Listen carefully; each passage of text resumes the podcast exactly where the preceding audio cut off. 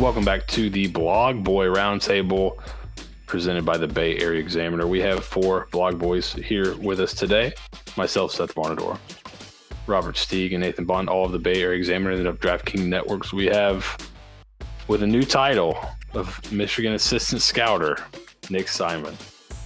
Uh, we'll uh, we'll talk. Let's talk first about last week's game. Then we'll get into uh, a little Michigan scouting here.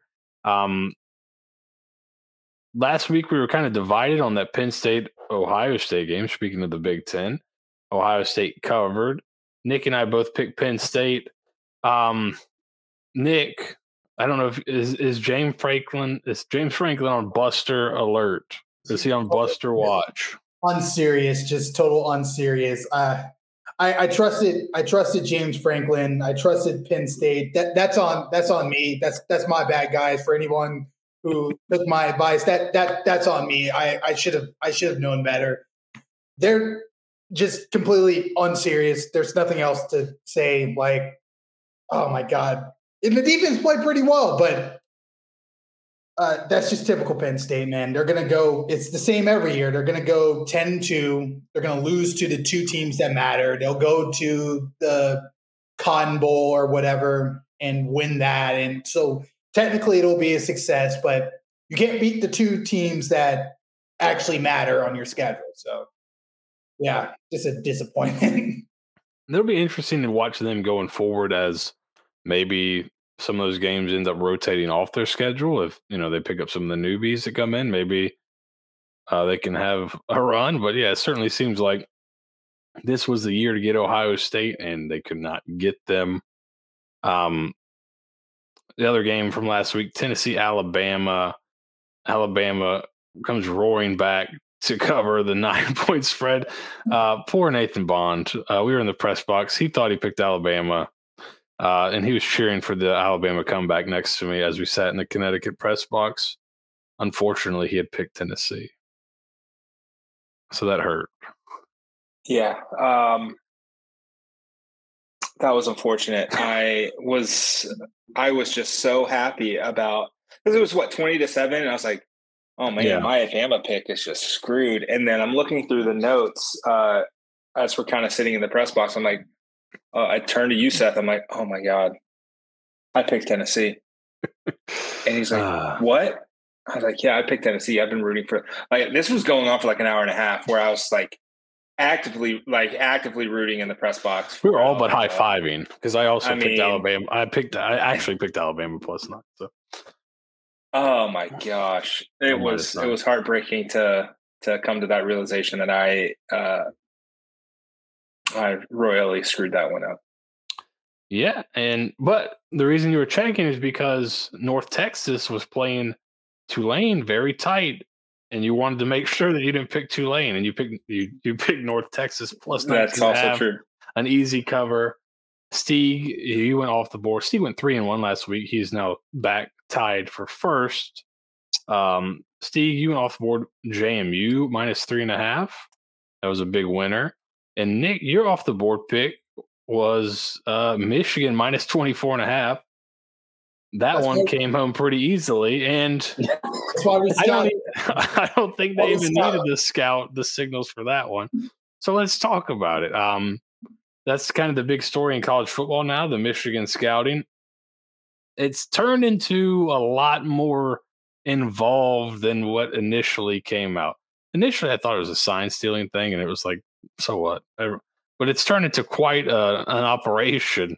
Uh, do any of you guys have anything to say about the Michigan? I do have some good sign stealing stories that I'll get to after here, but uh, because it doesn't always work, it doesn't always work out even when you know the place. But what do we got? Anybody got something here, Nathan? I think you might have. Yeah, uh, talking to some folks who've played college football and in the pros, um, just kind of getting their take on it. Um, one person uh, basically said it's a witch hunt the NCAA is out for Jim Harbaugh for how they he handled and acted during Burgergate, and uh, it makes a lot of sense that the NCAA um, would do this. And the one thing that I've learned covering college football and college athletics for the last seven years is if the NCAA gets on campus, they are looking at everything. And I mean everything. You want to know how women's basketball for USF got popped for some violations? It was because they were looking at Charlie Strong's USF football team. Uh, once they get on campus, their their the scope of the investigation ceases to exist.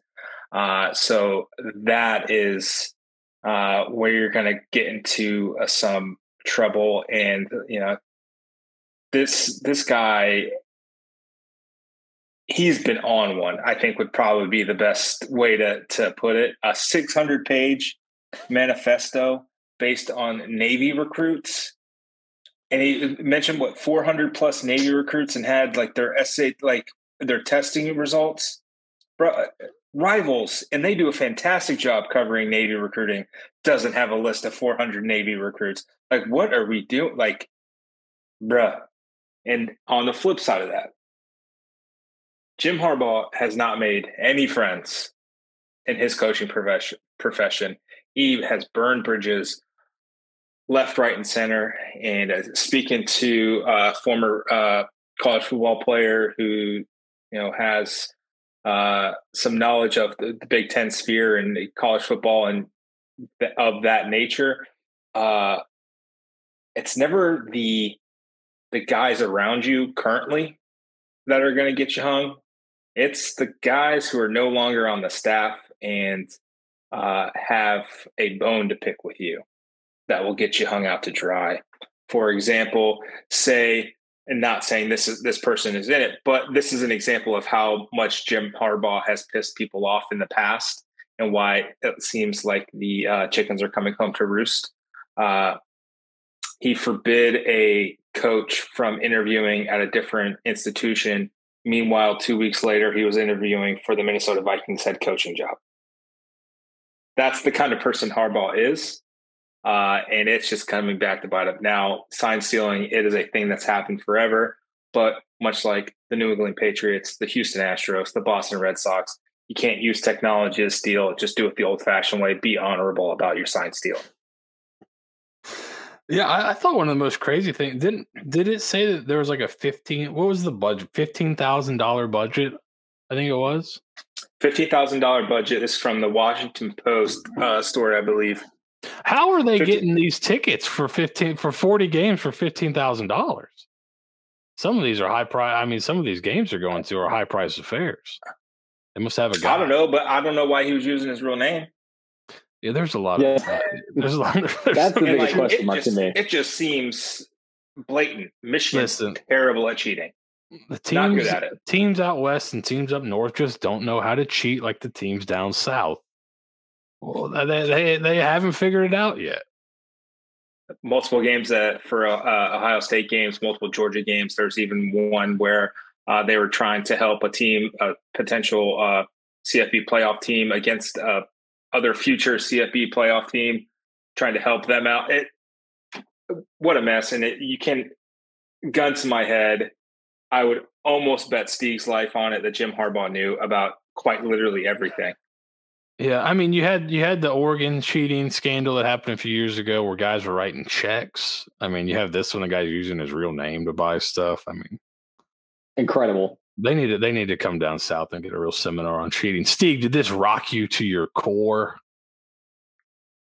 No, I mean the the, the funny thing is, so I, I think the way it rocked you was how like it, like stupid it was. It, it's not necessarily how like like the, the the the paying with it in his own name like that's just lazy you know but like i i just i see people coming out of the woodworks now to like there was the it was on twitter um during the ohio state game you know the the, the ohio state offense like checked to the sideline and then the camera on the michigan sideline and all of them like did something to like tip off play and everyone's like clear blatant cheating and uh someone like a couple hours later was like, yeah, that play resulted in a touchdown, by the way. Like Ohio State like threw like an 85 yard touchdown pass. Like uh it, yes, uh, sign stealing, uh super wrong. Don't do that. Don't do that. But also uh you still have to like play the game. I just I, I think it's hilarious because a couple weeks ago um, at homecoming, I was with some friends who hadn't really gone to a USF football game in, in a long time. Obviously, don't know um, Golesh's thing, so they see the three, you know, Alvin and the Chipmunks on the sideline for USF, you know, doing the signs and everything like that, but then holding up the black thing behind them. And they were like, why do they put up the black thing? And I told them, oh, it's because they don't want, you know, the, the broadcast booth to, you know, show the signals that are given to the quarterback, linemen, and, and wide receivers and everything like that. And uh, my friend was like, well, like there's the people on the other side can still see it though, right? And I was like, oh yeah. And they're like, so there's like nothing against like them like just recording what they're doing on the opposite sideline uh, for signals and then just like taking that and knowing what the signals are. And I was like, no, there like is literally no rules against it. And then this comes out like nine to two weeks later. Just beautiful irony in, yeah. in, in my world at least. Uh, but yeah, the, uh, stop uh, stop getting your signs. If, if you want your signs to not be stolen, uh, don't. uh, uh, yeah, uh, Nick, you are uh, you're an assistant on the scouting team here, so uh, you know, you guys got caught. You know, what is your reaction to the whole scheme falling down like a stack of pyramid of cards? Red-handed, we got we got caught. We caught us guys. Not really. Like this whole thing is just funny. Like the whole thing is just like this man. This man Connor Stalions, hmm. which by the way, like that is what a name. What a name, Connor Stalions. Um, it's like an NXT wrestling name almost. Yes, exactly. You're going to see that man in the Orlando Performance Center in like because he'll because he won't be banned from the state of Michigan. Uh, this man had an entire manifesto like outlining how him and his buddies throughout college football are going to take over Michigan, Michigan's football program within the next 15 years. Like 2039, you're going to see Michigan head coach Connor Stalions, and it's all going to start right here. Him scouting across the country. Just hilarious. Just the entire thing's just hilarious. I don't really know or care for like what happens to Michigan as far as punishment goes, whatever. Just the whole thing's funny. It's hilarious. Yeah. It's uh it's something really uh he seems like just a crazy person that is super single-minded focused and they just pushed him in this direction and said yeah you you do you do that and he just went with it for for sure. Um but to me initially i didn't think this was a big idea because signs sign stealing signal stealing is super common. Um i remember a few stories from when i was coaching uh, we had one team that you know signaled it in, and I was up in the box with our defensive coordinator, and it was the point I'd just tell him what the play was before it was coming in. He'd call the defense, um, and when I didn't get the signal or they signaled something new, he'd be he'd be turning to me and screaming, "What's the play?" I'm like, I don't know all of them, right? So he got so used to it. Um, and then we won against that team. We played them twice. Signals stayed the same. They didn't change them. Um, then we played a team that was really good and they didn't signal. They had number boards. So they'd hold up number boards. Everybody checked the wristband and they made a big deal in the newspaper. They changed them every week so people couldn't steal them. Well, you know, after two drives, you just write down what the play was when they show the number. Um, and we missed like 50 tackles and they scored 60 points on it. So it didn't it didn't really matter that we had the plays. Uh, but my favorite sign stealing story I've ever heard um, and scouting story I've ever heard is I coached with a guy whose dad coached. Um, it, this was a, a, college coach. His dad coach was a really his, his, dad was a high school coach for a long time, so he knew the game. Um, they were playing somebody, and they weren't quite sure what that team was going to do, how they were going to play him. So the the guy's dad was up in the area. Said, "I'll go watch their practice," and so he said, "Oh, okay." So his dad went over there um, sat in the you know sat in the bleachers, watched practice or practice in the stadium. A coach came up to him and said, "Hey, you know what are you doing?" And he's like, "Oh yeah, you know I played here in the '60s. I'm a, a really proud alum. I'm in town for a couple days. I'd really love to watch practice." And the coach was like, "Oh sure, go ahead." So he watched the whole practice, and then called called his son right after, told him exactly what they were going to do. They ended up crushing the team later that week. So it happens. Uh, it's a little more common than you think, but not maybe this organized at a psychotic level as uh, Michigan seems to have done. But right. It, it's like I, there's a story. Uh, my best friend, he he married uh, a girl whose dad and brother basically coached like Pop Warner football. Like they were super into it. They they were well off. So they had the headsets and they would go like this is Pop Warner, like Luke's Chiefs, like like Pop Warner of the Pop Warner. They would go record the other the opponent's games and practices, and they won multiple Super Bowls doing that. like it was at that like it's throughout history. This is this is just a thing that happens. Um, typically, you don't want your name on it, and typically you've no. got burner phones and cash on hand to buy said tickets, etc., etc. Yeah. Um, that's the, the that's the tough beat, and obviously, you know, NCAA is definitely looking for out for blood for Michigan. Um, and the one thing that kind of solves all of this sign sealing sort of thing, hmm, mics in the helmets. Uh, it's cost prohibitive for a lot of schools. I think it would help out. Um, I know a couple. I think some bowl games. Uh, yeah, you had that or some. Non, I think the non-playoff bowls are allowing it this year. So that's you'll get a look. That's a step it. in. The, that's a step in the right direction. Um, These are the same arguments that were made about instant replay once upon a time. It's too expensive, right. and then conferences started doing it in conference games, and then all of a sudden, I mean, you're seeing instant replay all over. So, I mean, you're seeing instant replay at some high school associations have instant replay. So I think it'll probably end up following a similar path where it may be instituted in a conference level and then people will adopt it. So, all right, that's kind of all the news. We've got uh, not a, actually, you know, when I first looked at this week, I thought it wasn't a great week in terms of games, and it may not end up being one, but there are a few pretty good games, and we've got three we're going to pick. We'll start with the world's largest outdoor cocktail party the Florida Georgia game. Uh, Georgia is a 14 and a half point favorite in Jacksonville. The total is at 47. Steeg, you're Jacksonville's native son. Where, where, where are you going in this game? So the, the prodigal son. Uh, Florida Georgia is always a special time in my heart. Uh, I went to it one time in my entire life. Uh, it is just it is a I can't curse. It is a it is a crap show uh, down there at Everbank uh, during that time of year. So I try to stay away from it. I've got a funny story about that as well. Um, but uh, not funny is uh, trying to cover Brock Bowers.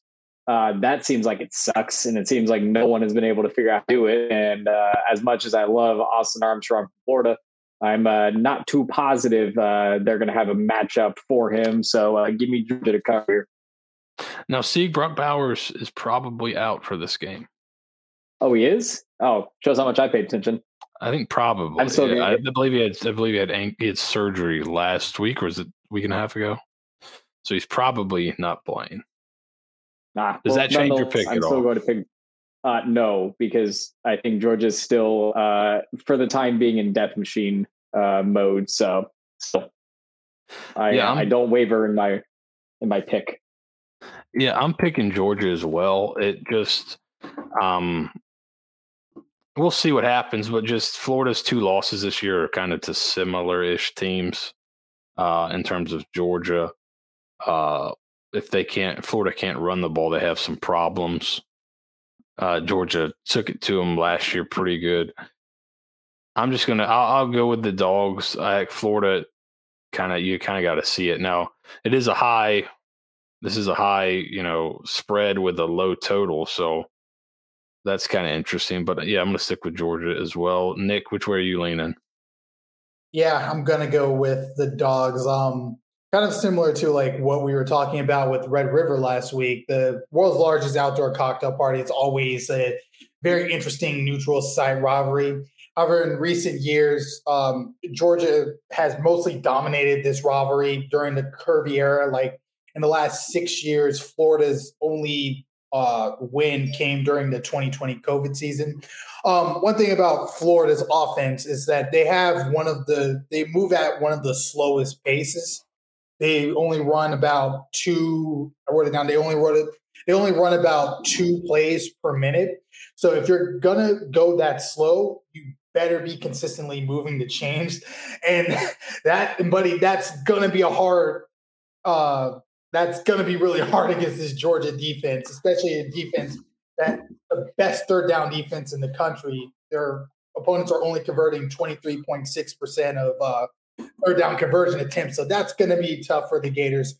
So, yeah, I, I, think Georgia just completely stonewalls them here. I also like the under hitting as well. I, yeah, just I'm I'm all over the Bulldogs here. It's, it's it was an easy easy choice. Yeah, Florida is a very strange team in terms of they have really good success rate, but then I think they pin a lot. They get penalties and get themselves in third and longs a ton, and they're terrible on third downs. So not great against this Georgia defense. Nathan, everybody else says Georgia right now. Which way are you going in this game? Oh, I'm taking Georgia as well. Um, much like Penn State last week, like I got to see it against. Yeah, I think that's a good and, point. And I don't think Florida's not Florida's not there yet. I think they can get there, but they're they ain't there yet. And it's uh yeah, I I like Georgia even without Brock Bowers. You know, right. he may travel, but he's definitely not going to play. Yeah, they're they're talking about him possibly traveling the game, but he shouldn't. He'll probably be out for a few weeks. Georgia has an interesting stretch coming up, but we'll talk about that maybe in future weeks. Next game, all our games are at three thirty. Interestingly, also they'll all be happening at the same time, so we'll all be really happy or uh, be really sad by the time seven o'clock rolls around. Next one is Oregon is a six and a half point favorite going on the road to Utah. Utah obviously knocks off USC last week. Uh, the total is forty eight. Utah defense, you know, we just talked about Florida. They've been pretty good all year, but I think when they play the better offenses, they're not quite uh, athletic enough to match up. And I still don't think their their offense is particularly great moving the ball against USC. Uh, doesn't seem to be an issue for a lot of teams. So uh, I actually like Oregon to go on the road and cover this. Uh, Nick, where are you on this one? I have. I think this is going to be. A, I actually think this is going to be a tight game. I have Utah covering as a home underdog here. Um, very interesting because this is this game is basically a Pac-12, like one of the first like Pac true Pac-12 elimination games between two teams that already have a loss. Um, it's kind of a unstoppable force versus a movable object sort of situation here because Oregon's offense, second highest scoring offense in the nation, averaging 47 points per game and 7.9 or 7.94 point uh, yards per play. But then on the other hand, Utah, they have the second best third down defense in the country behind Georgia, 10th, tied for 10th in um, turnover margin. Again, that defense still really good. But I think the difference, what's going to make this game close is that Utah, like Rice Eccles Stadium or Eccles, however you uh, however you pronounce it. Again, I mentioned this earlier in the year. Very underrated venue in college football. It's very very hard to for opposing teams to go in there and win. Utah has an 18 game home uh, 18 game home winning streak at Rice Rice Eccles Stadium. So I think that's gonna like play a, a, huge factor in this as the home crowd is like getting loud and making Bo Nix's life life misery. It's gonna be really hard for them. I think it's gonna be really hard for them to actually be able to go out and uh, win this game like outright. So I'm gonna take the Utes to cover. Close game. Oregon could still win, but I just think that it's gonna be really tight. And Whittingham is a really good underdog coach as well. Nate, where are you heading on this one? Uh, so I'm taking Oregon minus six and a half. Um, you mentioned it, like USC was still you know, able to move the ball, um, and Oregon's you know pretty athletic as well, uh, and their defense has a pulse. So I think that could prove dangerous for um, for for Utah's offense that you know they had a couple of bright spots. That final drive we watched, you know, at that brewery in, in East Hartford, the the only thing still open at eleven thirty at night uh, in East Hartford on a Saturday. Uh, so we watched the end of that game, and it, it they look pretty impressive on that final drive. It, but I don't believe that they could do that against that competent defense. And once again, I'm still asking, how does Alex Grinch still have a job? Oh, I mean, who knows what's going on with Lincoln Riley? so, uh, I'm not sure. Steeg, which way are you going in this one? Uh, you like the Utah home field advantage and that stellar defense, or are you riding with the Ducks? Uh, I've been waffling on these uh, these next. I've been waffling on for like 15 minutes now, um, just because I can't make a damn decision on either one of them. Because like I, I love good, strong defenses, especially at home. I love Oregon's offense, and I think Bo Nix is phenomenal. Um, quite a quite a journeyman. What it was at Fifty four career starts in college football, set a record or something like that. Uh, thanks COVID. Um, I, I'm lean Oregon here, and I almost don't want to. I almost want to pick Utah at least to cover. I I, I do think they win, but it might be like get another game winning field goal situation here. Um, so I I just yeah, I'm gonna go with Oregon. Yeah, my my uh, Utah is like Nick said one of the best environments. Um, I think Bud Elliott said earlier this week, or maybe even been today, that he thinks it's like the best home field advantage in terms of like the gambling side, um, which is interesting because it's not huge, but it's a great advantage. Um, hoping if you're picking Oregon, I think you're thinking maybe that seeing that environment in Seattle for the Washington game, maybe preps you for this, but it's hard to tell if you're ready or not until you're in it. So that should be a fun game. Uh, another interesting game, uh, especially kind of after what happened last week with uh, Florida State kind of pulling out late against Duke and kind of putting it on them late. We have Duke plus four and a half at Louisville. The total is at 46. I mean, the real question is, right? Is the court is Riley Leonard back at quarterback? Does there hasn't really been a ton of definitive statements on that? Um, Nick, where what do you think? Or do you think he's going to be back for this game? Do you think they pulled him out as kind of a precaution last week, or you? Yeah, like he basically, yeah, uh, Mike Elko basically said that um, that they just didn't feel comfortable putting him back in the game, and again, similar to the last couple weeks, it's just kind of his status is just going to be up in the air all the way to game time. Um, um, hold on, what did I write down here? Yeah, yeah. So we probably, yeah, we will probably won't know his status until like right before the game. Um, injury concerns on both sides because you have Riley Leonard on Duke's side where we don't know his status. And then for Louisville, coming off their bye week, they lost one of their starting offensive linemen for the season with a knee injury. And then their top rusher, Jawhar Jordan, he's also dealing with a hamstring injury, so he'll be questionable. Um, so as far as this game goes, kind of similar to Oregon, Utah, this is kind of a de facto ACC elimination game because both of these teams are tied for second place in the ACC standing. So that's going to be a big deal. It's kind of hard to make heads or tails of who's going to win this game, considering that both of these teams are literally right next to each other in SP plus in the top 30. I'm going to give the edge to Louisville here. I'm going to go with them to cover as a home favorite. I just think that them coming off, uh, they've had a week. They're coming off a bye week. They're at home. I think Brohm is going to have his guys right, especially coming off that loss to Pitt a couple of weeks ago. And again, even if uh, Leonard comes, uh, Riley Leonard comes back, he's not going to be hundred percent. And you go with their, and it's clear that their backup is not really, their freshman backup's not quite ready just yet to take the reins. So I have Louisville covering in this one. Yeah, I've kind of the same, especially with the Leonard. The, if if he's out, you know, if they declared him out, what would this line be? Would it climb to a touchdown? I don't know. If, I don't know how many points he's worth, but um, you saw the offense kind of stall out as soon as he left the game against Florida State, uh, and he wasn't exactly lighting it up either. So I'm I'm on Louisville as well, being at home, off a of bye. Um, it's just you know tough for Duke to kind of the injury situation bit them at the wrong time. Uh, Nathan, where are you on this one?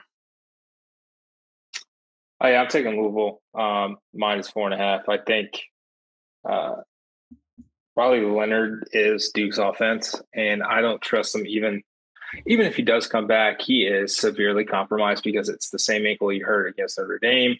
Uh, and I just that's just a lot of pressure pressure for a guy whose entire utility, I guess, is his feet and being able to move around.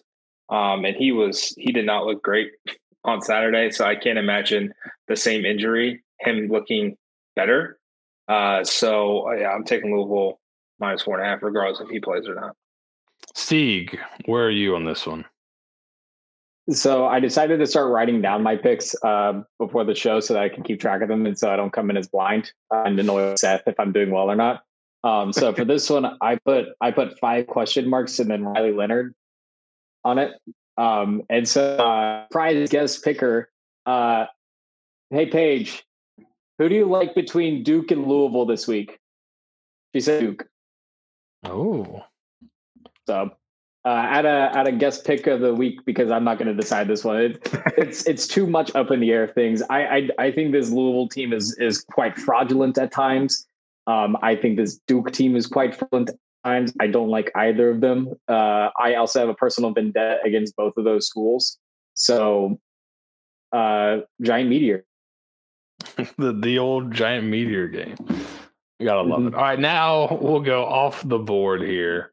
Steve, are you ready to just go right back around off the board? Oh, I'm always ready to go right back around. Uh, I always try to find a, a, weird, a weird sticking out score.